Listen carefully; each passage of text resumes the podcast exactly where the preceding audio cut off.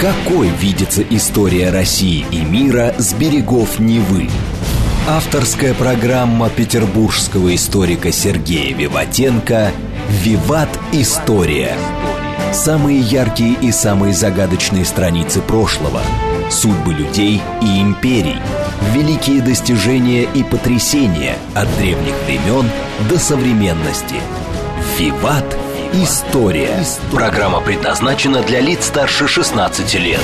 Добрый день. Вы слушаете «Радио говорит Москва». В эфире программа «Виват История». У микрофона автор и ведущий программы петербургский историк Сергей Виватенко. Здравствуйте, Саша. Здравствуйте, дорогие друзья.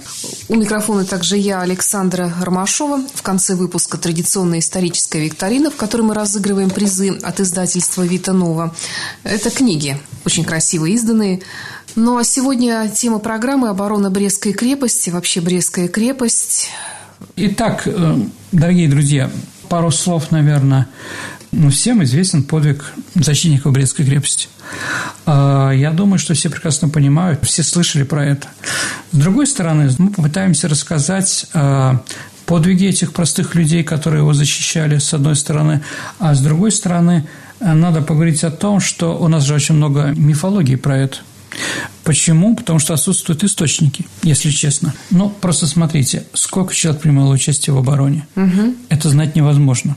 Ну, потому что э, там как-то... Ну, я расскажу, да, сколько людей было в гарнизоне, но сколько на самом деле не сдалось, сколько проходило, да, сколько осталось воевать, э, сколько времени происходила эта оборона – какие подвиги были на самом деле. Потому что, например, во множестве воспоминаний тех людей, которые прошли через Брест, да, они прошли плен, да, они говорят, ну, практически у всех, дату их э, одна, а по немецким документам она другая. Угу. То есть уже даже вот такие вещи. А каждый день все-таки там это очень важно. Ну, давайте как бы попытаемся разобраться. Попытаемся разобраться на том уровне современной историографии, на которой она сейчас есть. Итак, Брест находится на реке Бук. Я думаю, Саша, вы знаете, да? А на территории нынешней Брестской крепости а над бужскими славянами, бужане были такие, да, в далекой древности было основное поселение Берестия. То есть первое упоминание о городе Брест, о поселении – это 1019 год – повести временных лет. Ну, понятно, что Брест произошел от Береста, а не от французского порта Брест, который находится в Британии, да? Вот. Брест-Литовск э, вошел в состав Российской империи во время раздела Польши – а, кстати, почему Брест-Литовск назывался? А, ну, потому что есть просто Брест, который французский знаменитый. Он, ну, чем он знаменитый? Там, дорогие друзья, главная военно-морская база на Атлантике э, французского флота. А вот вторая база – это Тулон. Ну, помните, Наполеон его взял, Бонапарт, и князь Андрей мечтал о своем новом Тулоне, да? Вот, поэтому Брест известен всему миру. Брест как, э, как город который находится в Белоруссии, стал известен всему миру только в 1918 году во время Брестского мира. И потом оборона Брестской крепости, конечно, вот две такие вещи. Поэтому э, Брест, ну, принадлежит Литве. Вообще, дорогие друзья, когда распалась Российская империя, э, появляется РСФСР, э, появляется Белоруссия. Так вот, эм, западная Белоруссия сегодняшняя, это Гродно, Лида, оно отходило литовскому государству. Литовской Народной Республики. То есть это где-то рядом, да? Вот, поэтому изначально ее называли Литовской, что находится в Литве. Понятие Белоруссии тогда не существовало. Белоруссия – это, это Белоруссия современности, за тавтологию вокруг Минска потому что все другие районы имели какие-то... Это Червоная Русь, так называемая. Вот. Но она была не под Полоцком или не была под Минском, да, она скорее была под Львовом и Галичем. То есть она с другой стороны влияла. Но Брест находится на границе с Украиной, там рядом Ковель уже – это Украина. Итак, город стал э, русским, город стал русским, и стал вопрос, что необходимость строительства укрепления на новых рубежах России – После наполеоновских войн это стало более еще нужно, потому что не было ни одной крепости, которая могла удержать французов. Там была, скажем, там Двинск, Да, это Даговпилс современный. Да, действительно. Но сказать, что вот такая вот сеть крепостей, которую держали, нет. И поэтому э, при Николае I э, была разработана система построить на границе с Европой ряд крепостей. Саша, как вы думаете, крепость – это оборонительное или наступательное строение? Оборонительное. Конечно. Мы больше не хотели, чтобы к нам и хотели иметь какой-то кордон, да, буфер, который могло бы удержать иностранные войска а, на территории, на западной границе нашей страны. И как раз были построены ряд новых крепостей. Это ну, сам Брест, Бобруйск, знаменитый, Осовец, а, Ивангород. Ивангород – это в Польше, а, Ковна, Каунас, Двинск – это Даугавпилс, да? Вот они должны были удержать врагов. Каких – это не важно, французов, немцев – абсолютно. Все равно они все равно шли как бы одной дорогой. И вот в 1830 году был утвержден план строительства Брест-Литовской крепости. Его разработали военные инженеры генерал Оперман и, по-моему, генерал Малецкий. А строил крепость полковник Фельдман – следить за строительством крепости было поручено нашему известному военачальнику фельдмаршалу Паскевичу. Я думаю, Саша, вы знаете Паскевич. А правда ли, что строился на месте древнего какого-то детинца? Нет, там ничего такого не было. Ну, может быть, какой-то чистокол и был, но не более того. Там действительно очень хорошо, там несколько рек там впадает э, в Буг, и поэтому там остров. То есть сама Брестская крепость находится на острове. И город Брест находился на острове. Но после того, как там строились строить крепость, э, город перешел уже за Бужье, так называемое, ну, то есть на восточный берег, на правый берег а, Буга. Ну, воевала ли когда-нибудь Брестская крепость до этого? То есть до событий, о которых мы с вами говорим, практически нет – то есть крепость была построена, но современная уже эпоха, современная эпоха Первой мировой войны была не временем крепостей, хотя некоторые крепости себя в Первую мировую войну ну, показали. Если мы говорим, самый известный – это Верден – во Франции, Верденская крепость. А в России, в России после того, как немцы стали наступать, они Ковна взяли, это была самая современная, самая современная наша крепость, да, обошли ее, и она сдалась. Двинск был как раз в приграничье, в Ивангород тоже там постреляли, а Брест как-то остался, да, не, мы вынуждены были его покинуть, практически он не принимал участие в Первой мировой войне. Но самая известная крепость наша, из тех, которые мы перечислили, которые принимали участие в войне, это Осовец. Осовец – это рядом с Брестом, в Польше, э, в Польше. Конечно, там этот знаменитый э, марш мертвецов, так называемый, там оборона была достаточно, достаточно интенсивная и очень славная. Ну вот, но Бресту как-то повезло. Там и произошло событие, так называемые Брест-Литовские переговоры между молодой Советской Республикой и странами Тройственного Союза, ну, потом Четвертного Союза, да, Германия, Австро-Венгрия, Болгария и Турция. Как раз из-за того, что все сохранилось, это было глубоко в тылу, как раз в Бресте это произошло. Э, переговоры шли с конца ноября 2017 года по 3 марта 2018 года. Руководили Каменев, Троцкий, Карахан, если Йофе, если мы говорим о военных, то это Скалон такой военачальник, который руководил с нашей стороны. С той стороны Гофман, военачальник такой. О Брестской мире у нас была передача, поэтому мы не будем возвращаться. То есть слово «Брест» – это оказалось, скажем так, таким клеймом. Город не виноват, крепость тем более не виновата, что там было заключено именно такое соглашение. Брест после окончания гражданской войны и всех военных перипетий, которые были, перешел в Польшу. Да, польский гарнизон там находился достаточно длительное время, ведь Брестская и Гродненская область тогда поветы, да, как в Польше называется, они принадлежали Польше, это была Восточная Польша. И вот когда началась Вторая мировая война, то Брест оказал сопротивление немцам. Немцы подошли к Бресту, генерал Гудериан, знаменитый потом, он с потерями, но достаточно быстро взял эту крепость. Потом там произошел именно вот Брест по пакту Молотова-Риббентропа секретным протоколом переходил нам, немцы его передали, ну и там на Тереспольской улице то ли по-настоящему прошел парад, в общем, непонятно. Кто-то его называет парадом, кто-то просто называет сменой власти в городе Брест. Так или иначе, а Брест становится советским. Это произошло в октябре 1939 года. рассматривалась ли Брестская крепость нашими стратегами, нашими командованием, командованием рабоче-крестьянской Красной Армии, как какой-то такой форпост, который будет держать врагов? Практически нет. Практически это все устарело достаточно давно. Еще раз, крепость со стенами 30-х годов XIX века. Ну, там было что-то еще подстроено, но, в принципе, ничего. И для нашей армии если мы говорим про 41 год уже, для нашей армии Брестская крепость – это только казармы. Казармы там были достаточно. Толщина стен у крепости около двух метров, 500 казематов, в которых можно было поставить пушки, разместить казармы и так далее и тому подобное.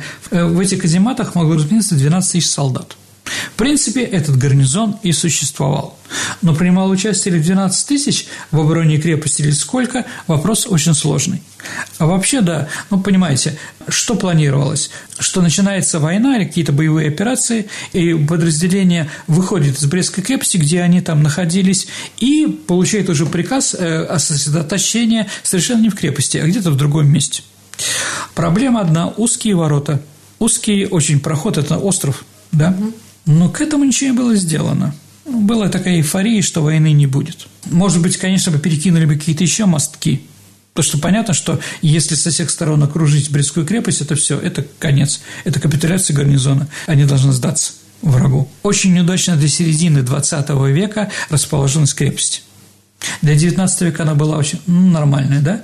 Итак, на 22 июня 1941 года, дорогие друзья, около 9 тысяч наших солдат находятся находится в крепости. Но по плану боевых действий оборонять крепость должна быть только один батальон и один арт-дивизион. То есть примерно где-то не более тысячи человек в сумме. Ну, еще в крепости есть тыловики, ремонтники разные. Ну, такой, значит, центр гарнизона. Ну, там, наверное, офицерско-командный состав с семьями же тоже они. С семьями тоже. Давайте пока про ремонтников. Хлебопекарня она как бы работает везде. Дальше рембат, который чинит наши автомобили, танки или другую технику. Без этого тоже. Но это не боевая организация, понимаете, да? И еще это было место сосредоточения, если говорим про 9 тысяч человек, кто это такие были, да? Это сосредоточение призыва в армию. Майский призыв – он должен закончиться 1 июля, то есть он продолжается, призывники приходят, их пока не распределили еще по частям, они еще не приняли присягу, еще не, их нельзя назвать солдатами, но вот они были в основном, да, те, кто находился в это время, 22 июня э, в Бресте. И при этом надо сказать, что эти призывники – это люди в основном из Западной Беларуси. Много поляков. Остальные все э, в лагерях – Летом все выходят в лагеря, занимаются тактическими построениями, учениями и прочее, прочее, прочее. Притом, если мы говорим про Брест, не знаю, нет документов. Если мы говорим про лагеря, которые были в других частях Беларуси или Западной Украины, то они уехали в лагеря, но они были практически не вооружены. То есть орудия, склады, все осталось во место дислокации. Поэтому, если кто-то даже говорит, что мы собирались нанести превентивный удар по немцам, это смешно. Чем? Если бы по-настоящему, да, то, конечно же, все было бы по-другому. А дальше два года в советской, а, ну, в рабочей РКК не происходили отпуска у офицерского состава. Но в начале июня 1941 года эти отпуска начались. Именно с тех мест много офицеров уехали к себе домой, оставили свои воинские подразделения без своего руководства. Ну, какой-нибудь там старшина там или руководил там заводами, ротами. И, конечно, если мы говорим про Брестскую крепость, вы правильно, Саша, заметили, там жило около 300 семей командного состава. То есть жены и дети командного начального состава. В 1941 году э, в июне месяце в Бресте служил, например, старший брат Эдуарда Амбросевича Шеварднадзе. Да, он был старшим лейтенантом в это время. Вообще, кроме призыва белорусского, второй был призыв из Чечена, э, Чечено-Ингушской автономной республики. Это не все армия, есть там пограничники, а пограничники, Саша, всегда относились ну, к КГБ, НКВД, ОГПУ, то есть это государство государстве. Железнодорожники еще – Потому что Брест – это громадный железнодорожный центр. И именно через Брест проходила, мы по договору о дружбе с Германией э, проводили сырье, э, зерно и другое именно через Брест, через эти самые, через мост знаменитый, да, приграничный, который вот, да, уходил уже за границу. Готовились ли к войне? Нет, к войне, в принципе, не готовились. Как все вспоминают, все было достаточно тихо, умиротворенно решили сделать 22 июня, воскресенье, выходным. Кино смотрели до ночи, да, потом отбили уже часов в 10, в 11 часов отбили солдат. На завтра никаких таких вот интересных вещей, кроме танцев, не подразумевалось. А со стороны немцев немцы готовились по плану Барбаросса, который был разработан в 40 году э, немцы собирались э, Брест не штурмовать, ну, давали части штурмовать, а брать его в клещи окружать и потом наступать дальше. Специальные части зачистки должны были захватить Брестскую крепость потом, а главные боевые единицы уже должны были идти на Минск и так далее. Так они, кстати, шли.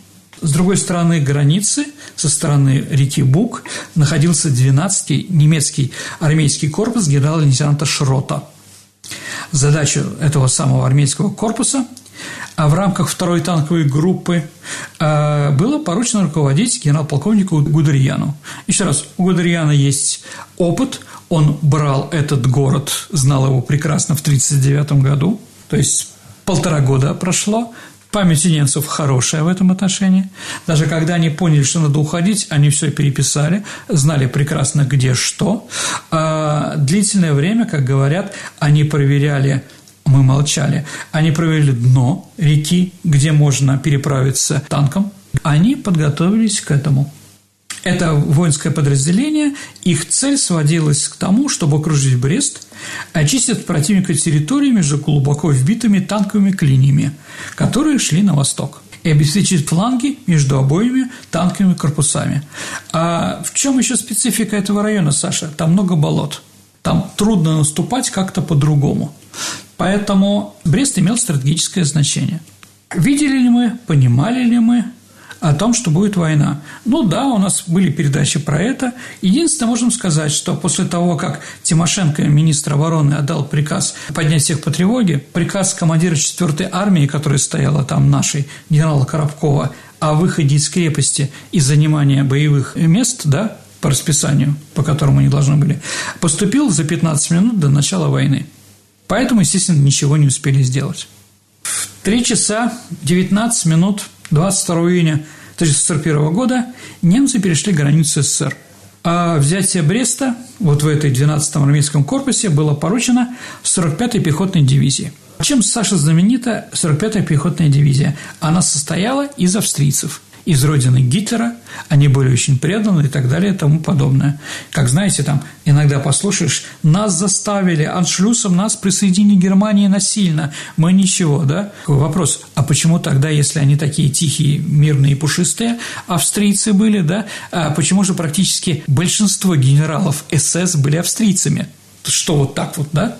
Эта дивизия была очень боевая, и она первая вошла в Париж в 1940 году то есть такой подарок фюреру, да, тебе фюрер, твои земляки, привет из Парижа, из Бреста, и куда там дальше пошлет их вождь германского народа. Немецкая артподготовка была очень такая серьезная. Каждые 4 минуты, Саша, полосу огня переносили на 100 метров. То есть они рассчитали, да? По одним из свидетельств, по другим бездоказательно. У немцев были мортиры «Карл», это такие громадные пушки, да, у них такие большие снаряды, что после них остаются 10-метровые воронки. Тоже принимали участие. Вот как вспоминал пастор 45-й пехотной дивизии Кшопф в своей книге «Мой путь 45-й пехотной дивизии» после войны он написал «Ровно в 3.15 начался ураган». Да, почему у нас 4.15, у них 3.15. Разное время, понимаете, да? Поэтому у нас 9 мая праздник, а в Европе 8 да? Здесь также для немцев ровно в 3 часа 15 минут начался ураган и пронесся над нашими головами с такой силой, какую мы ни разу не испытывали ни до этого, ни во всех последующих ходе войны. Этот гигантский концентрированный огневой вал буквально привел к содроганию землю. Над цитаделью, как грибы, выросли густые черные фонтаны земли и дыма. Так как в этот момент нельзя было заметить ответного огня противника, мы считали, что в цитадели Брестской крепости все превращено в группу развалин. Сразу же за последним артиллерийским залпом пехота начала переправляться через реку Буг и, используя эффект внезапности, пыталась быстрым энергичным броском захватить крепость сходу. Тут-то сразу обнаружилось горькое разочарование. Русские были подняты нашим огнем прямо с постелей. Это было видно потому, что первые пленные были в нижнем белье. Однако они почему-то удивительно быстро оправились, сформировались в боевые группе позади наших прорвавшихся рот и начали организованную, отчаянную и упорную оборону. То есть немцы, конечно, этого не ожидали. Первая контратака произошла уже днем 22 числа. Ну, был такой Самвел Мативасян, вот он как бы в своих воспоминаниях об этом пишет, да. Если вы знаете такую знаменитую, ну, в букваре и в школьных учебниках по истории была такая картина «Брестская крепость» называется.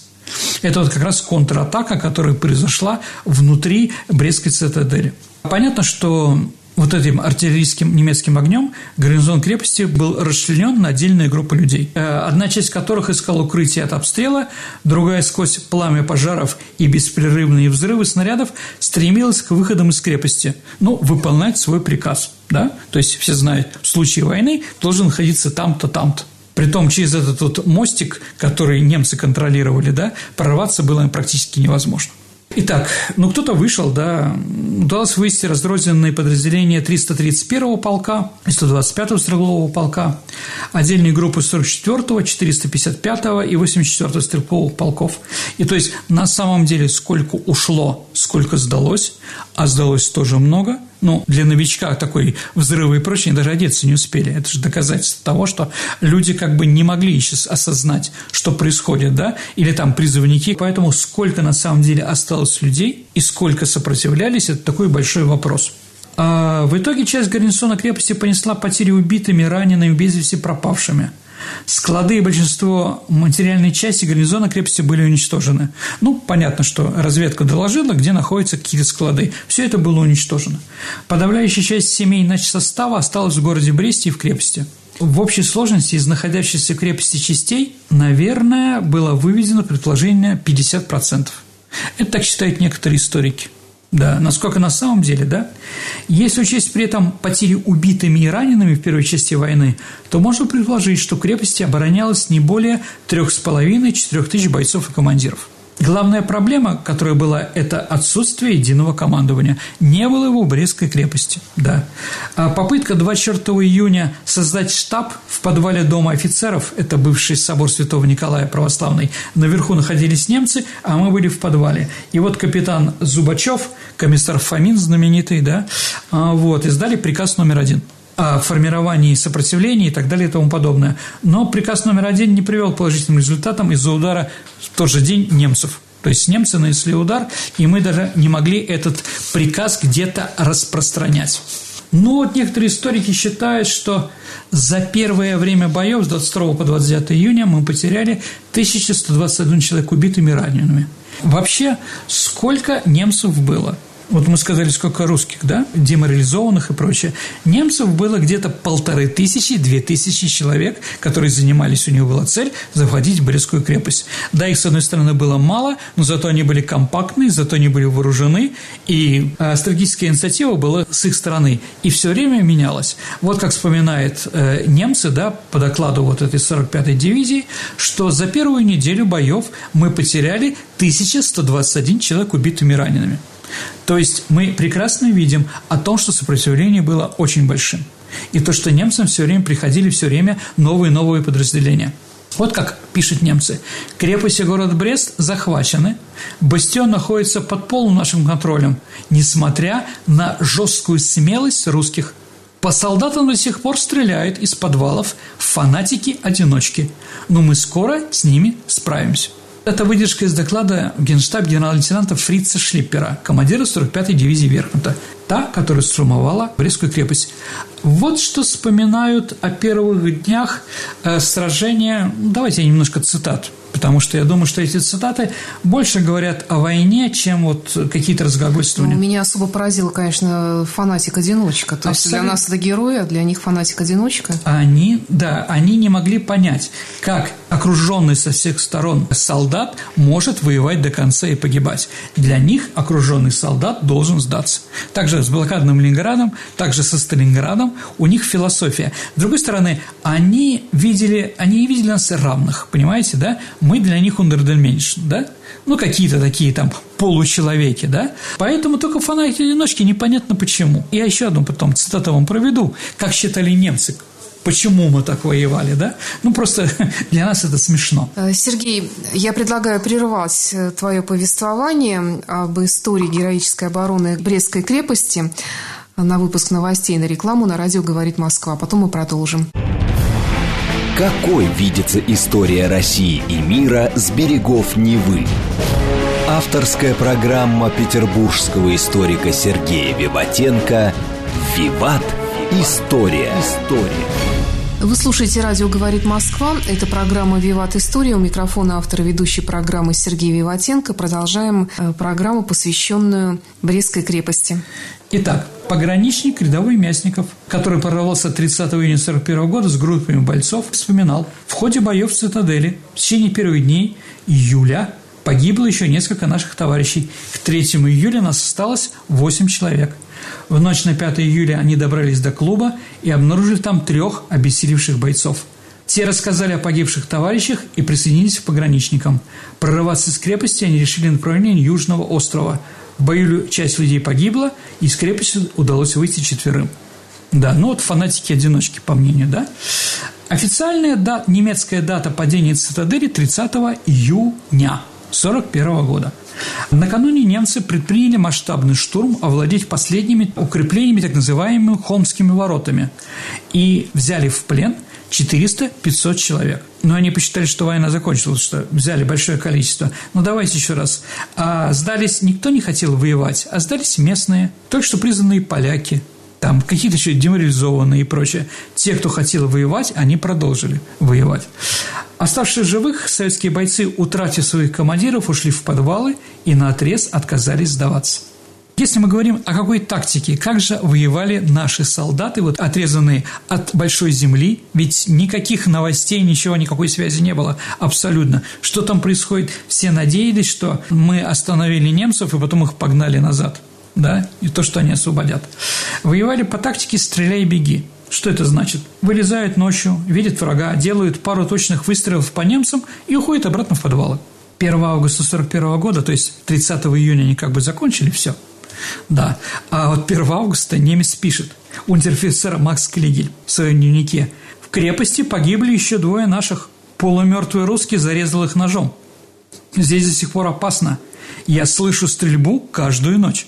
21 июля капрал Эрик Циммер, выйдя за сигаретами, был задушен советским ремнем. Главная проблема, с которой столкнулись мы, это проблема с водой. Я думаю, Саша, вы помните этот э, монумент, который в Бресте. Там еще какие-то продукты, что-то еще, но с водой были самые главные проблемы. Где вообще оказывались сопротивление? Да, ну, каждую ночь это борьба за воду. Все вылезают, пытаются что-то выпить, да, немцы ждут и начинают стрелять.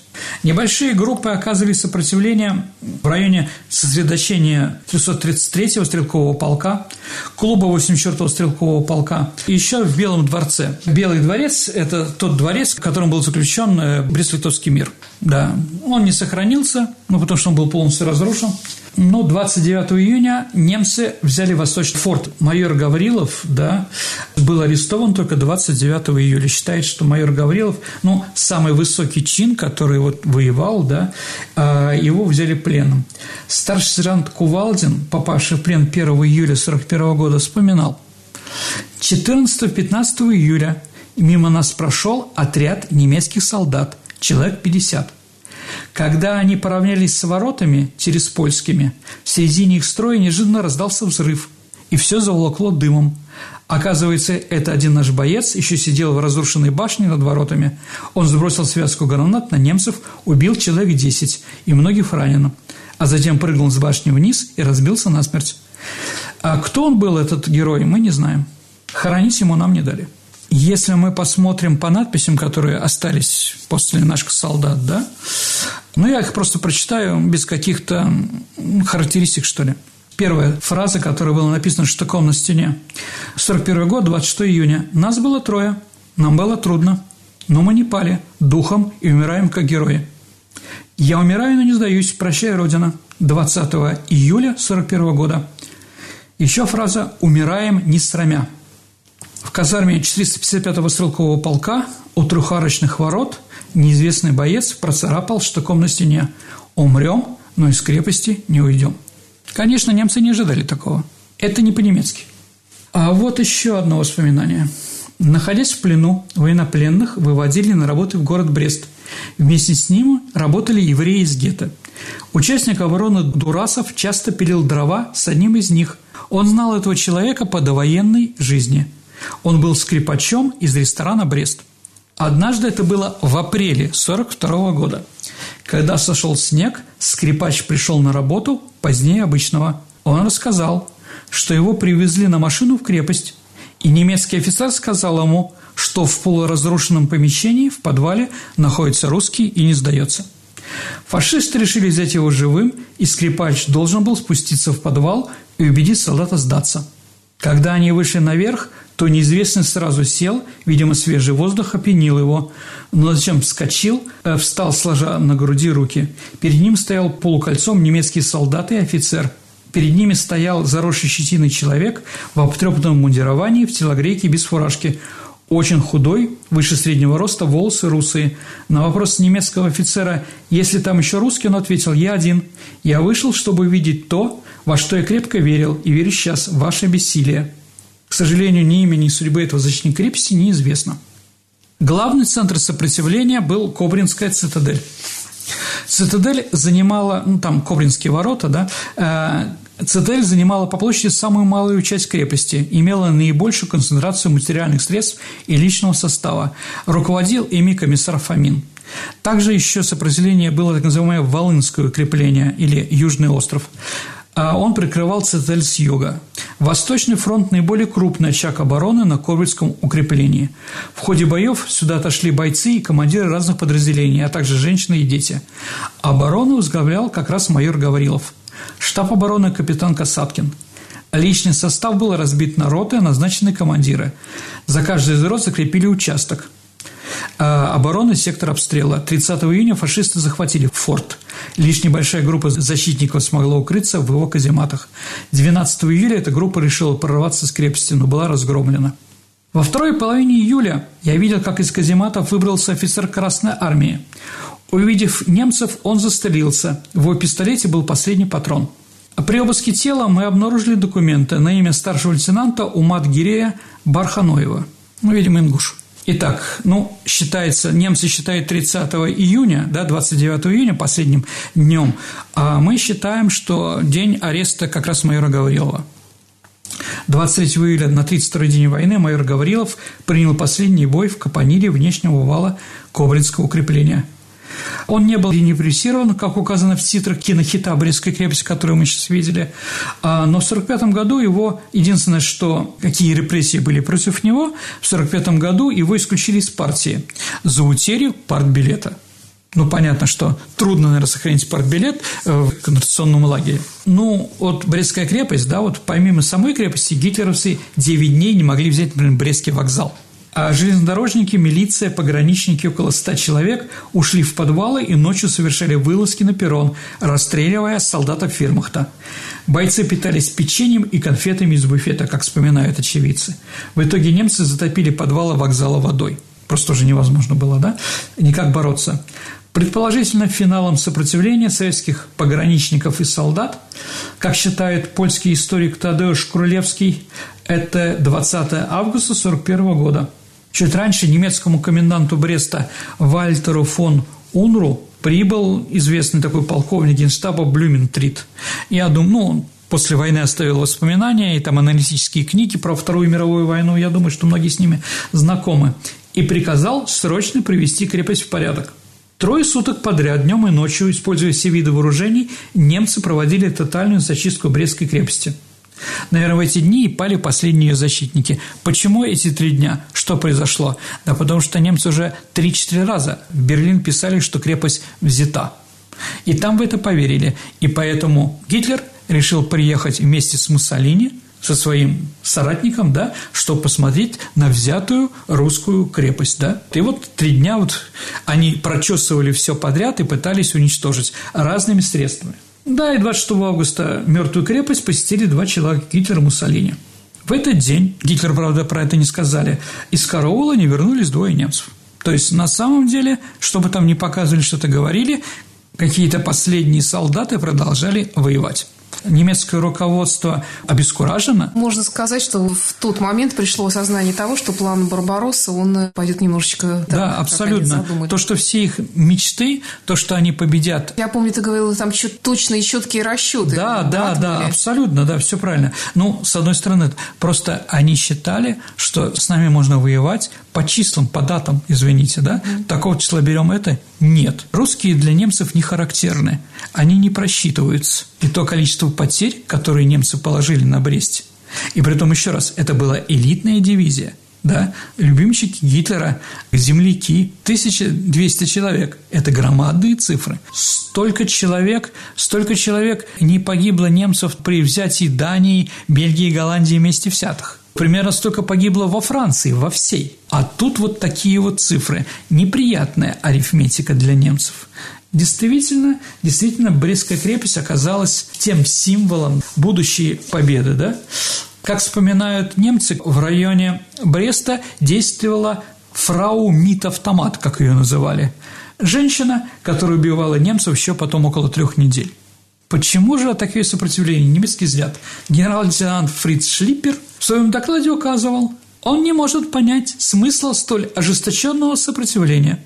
Дальше цитата. «Наверное, русские сражались сугубо из-за боязни расстрела». Конец цитат. Это вообще не понимать нас. Он умер в 1977 году. Думается, он так и не понял, что когда человек бросается с гранатой на вражеских солдат, он делает это не за чьих-то угроз. История про Брест была нам неизвестна. Ну, какие-то там слухи дальние, там, в 41 году не знал об этом, потому что все умирают, но не сдаюсь. А никаких там ни телефонов, ни какой-то связи не было. Весной 42 года, когда мы разбили под Орлом, окончательно разбили эту самую 45-ю дивизию, то мы захватили штаб и нашли там архив – и вот как раз из этого архива мы впервые узнали, что Брестская крепость воевала еще как минимум месяц-полтора. Впервые. В газетах было напечатано про это. Но то, что написано в газетах, ну, это антиисторично. То есть это было выдумано, была пропаганда. На самом деле, самой истории этой, конечно, нет. Брест был освобожден в результате Люблинско-Брестской операции – которая происходила с 18 июля по 2 августа 1944 года. Это была параллельная операция операции Багратион.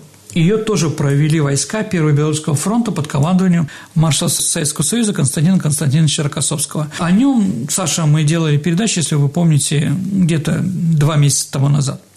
А план Люблинско-Брестской операции был утвержден Верховным главнокомандующим 7 июля 1944 года. 28 июля частями 12-й гвардейской стрелковой дивизии а, полковника Мальцева 212 стрелковой дивизии Кученева и 415-й стрелковой дивизии Мощелкова Брест был освобожден. И, по-моему, 14 наших подразделений стали называться брестскими. После этого вот как раз после освобождения Бреста, и мы действительно увидели вот всю разруху, да, что произошло у нас тут. Впервые такую информацию о том, что мы воевали, да, мы стали получать именно в это время. Те надписи, которые вам процитировали, э, были найдены с 51 года по 56. Ну, давайте, Саша, вот еще о чем. Когда Гитлер побывал в Бресте, его привлек э, внимание лежащий на полу обожженный кирпич. Кирпич был ну, в огне, видимо, там бензин был, да, он прогорел и обуглился – и он этот остаток кирпича, у него лежали на столе в рейс-канцелярии. Все время на столе у него лежал этот кирпич, как напоминание. Видимо, для него это было тоже отрезвление. И когда 30 апреля э, наши войска в Берлине ворвались в рейх-канцелярию и освободили от немцев кабинеты, кабинете Гитлера они обнаружили этот раскаленный кирпич. Они вернули его в Брест. Он сейчас находится в экспозиции Брестского музея. Думаю, что очень символично. А в 1951 году, когда разбирали развалы, нашли спрятанный приказ номер один – о котором мы сейчас говорили, о сопротивлении. Но, наверное, самую большую роль в легализации этого подвига и чтобы о нем все узнали о пропаганде обороны Брестской сыграл, конечно, Сергей Сергеевич Смирнов – это вот, да, у него была такая передача «Подвиг», и вот как раз э, его цель была э, в том, чтобы вернуть неизвестные имена э, наших героев, там, ну, там, лейтенант Понятаев, да, герой Италии, например, там, да, ну, или герой Брестской крепости. Именно благодаря Смирнову э, Гаврилов получил звание Героя Советского Союза в 1975 году, то есть он еще живой был к этому времени. А Сергей Сергеевич Смирнов, он отец э, режиссера Смирнова, который «Белорусский вокзал» снял. Ну, я думаю, что вы его знаете. И 8 мая 1965 года крепость э, Брест получила звание «Крепость-герой». Это единственная в истории крепость-герой с таким названием, да, вместе с городами-героями, да.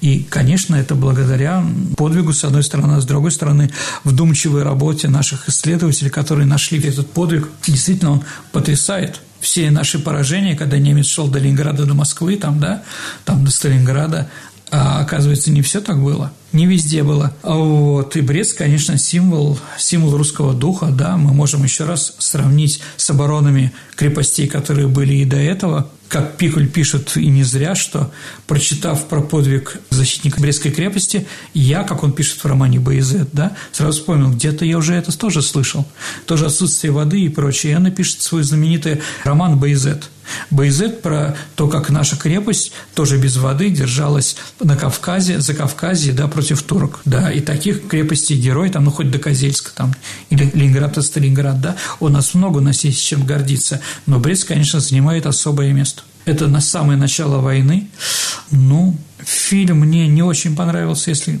говорить про последний. Посмотрите, там много придуманного, конечно. Ну, мне кажется, есть и старые mm. фильмы какие-то. Дух, конечно, показан правильно там, да, тот же Фомин, который Деревянко очень хорошо сыграл, мне очень понравилось. Но так вот э, сказать, что он написан на исторических фактах, я бы тоже не стал бы. Это не значит, что у нас фейковые подвиги. Нет, конечно, не фейковые, а настоящие. Гордимся, и остальные там герои, которые погибли за Родину, э, мы их помним и прочее. Не нужно там выдумывать каких-то лишних вещей, надо говорить правду. И такая правда, которую я вам перечислил, да, вот подвиги простых людей, к сожалению, неизвестно, кто это были. Они говорят о большем, чем какие-то вот пропагандистские фильмы или еще что-то. Ну вот, наверное, Саша. Спасибо, Сергей. Угу. Очень интересный рассказ. Ну, а теперь переходим к нашей рубрике «Ответы на исторические вопросы наших слушателей». Угу. Напоминаю, что ваши вопросы вы можете оставлять в нашей группе ВКонтакте, группа «Виват История», и также присылать на электронный адрес радио «Виват» собака mail.ru либо в личном сообщении ВКонтакте, Фейсбуке мне, Александре Ромашовой, либо Сергею Виватенко. Борис Глинка просит рассказать э, немного подробнее о прадеде маршала Рокоссовского и его участии в войне 1812 года. Ну, господи, ну, давайте так. Если ты котенок и вас зовут Василий, то лучше, чем Воронеж, вам места не найти, да? Также и здесь, если вы шляхта польская, да, у нас идет войны, да, то, конечно, ты пойдешь воевать. Притом антирусские войны, там, за какие-то идеи, вернуть Польше там статус великой державы там, или отвоевать ее земли, то понятно, что ну воевал, как все остальные. Ну, воевал, воевал, да сгинул. Вот все. Нормальная ситуация, там мало ли кто за кого воевал.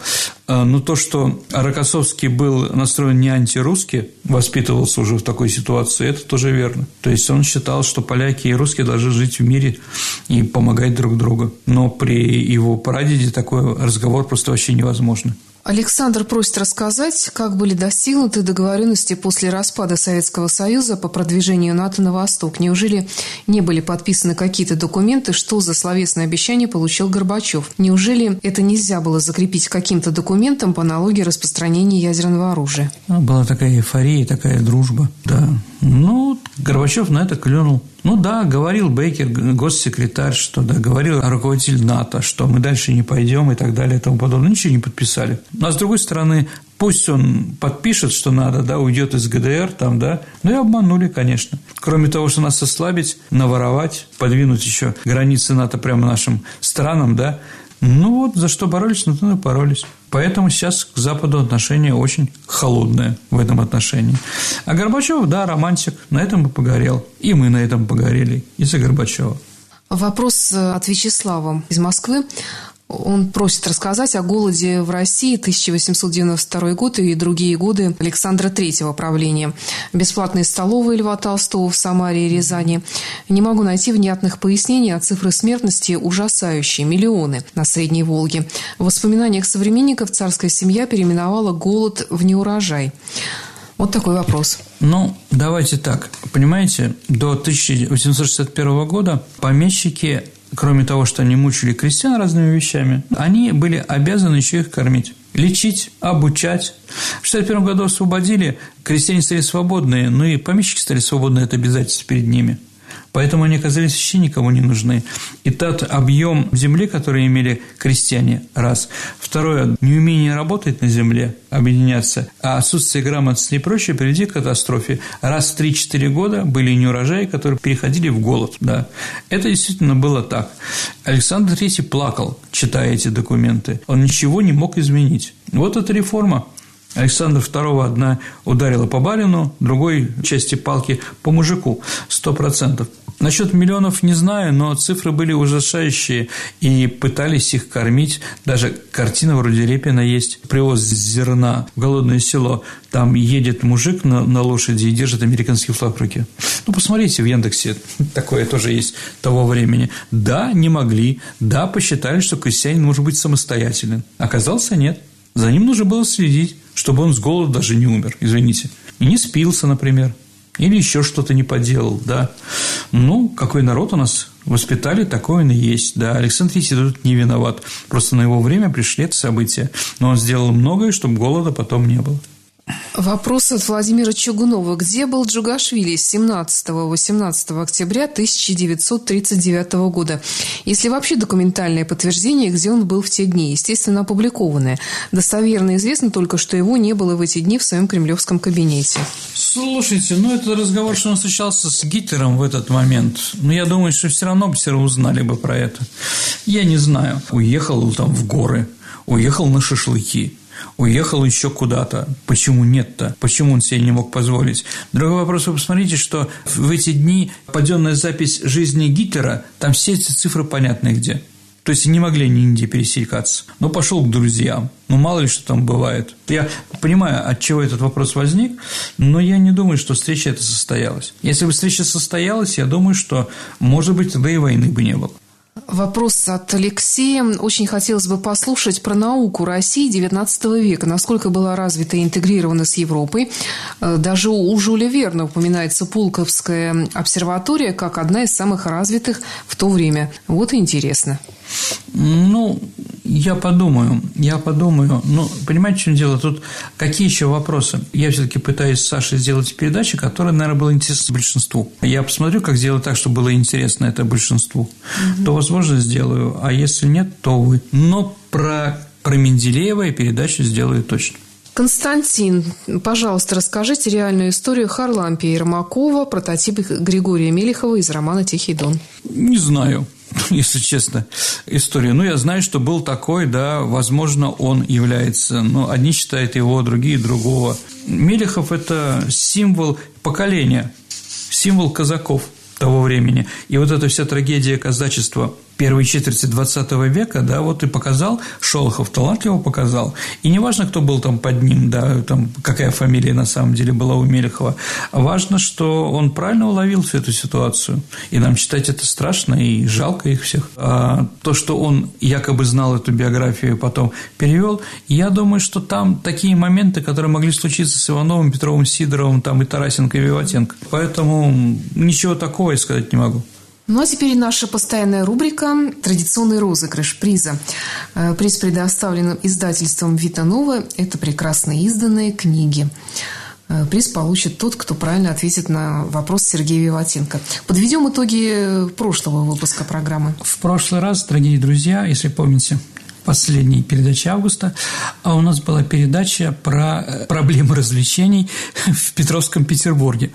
И вопрос был такой, назовите режиссера, который про свой фильм сказал, этот фильм про Петровское время, да, о том, что два человека любят Россию, но любят они его по-разному. В этом и смысл конфликта. Но это как царь Петр Арапа женил, фильм знаменитый, где противостояние Петра I Петренко и Ибрагима Петровича Ганнибала Владимира Высоцкого, они любят Россию, но любят по-разному. Власть, интеллигенция у нас любит Россию, но любят по-разному. Надо находить где-то какую-то середину, что ли, договариваться. Это мета. Александр Мета. У нас есть победитель. Первым правильный ответ прислала Анна Иванова. Поздравляем, Анна. А теперь у нас новый вопрос. Я думаю, что он не такой сложный. Итак, дорогие друзья, в 1974 году вышла знаменитая книга об обороне Брестской крепости. Внимание, вопрос. Как называлась эта книга и кто ее автор? Ваши ответы вы можете присылать нам на электронный адрес радио Виват Собака Mail.ru, либо в личном сообщении в группе ВКонтакте Сергею Виватенко, либо мне, Александре Ромашовой. Ну а на сегодня все. Спасибо и до встречи в эфире. До свидания, дорогие друзья.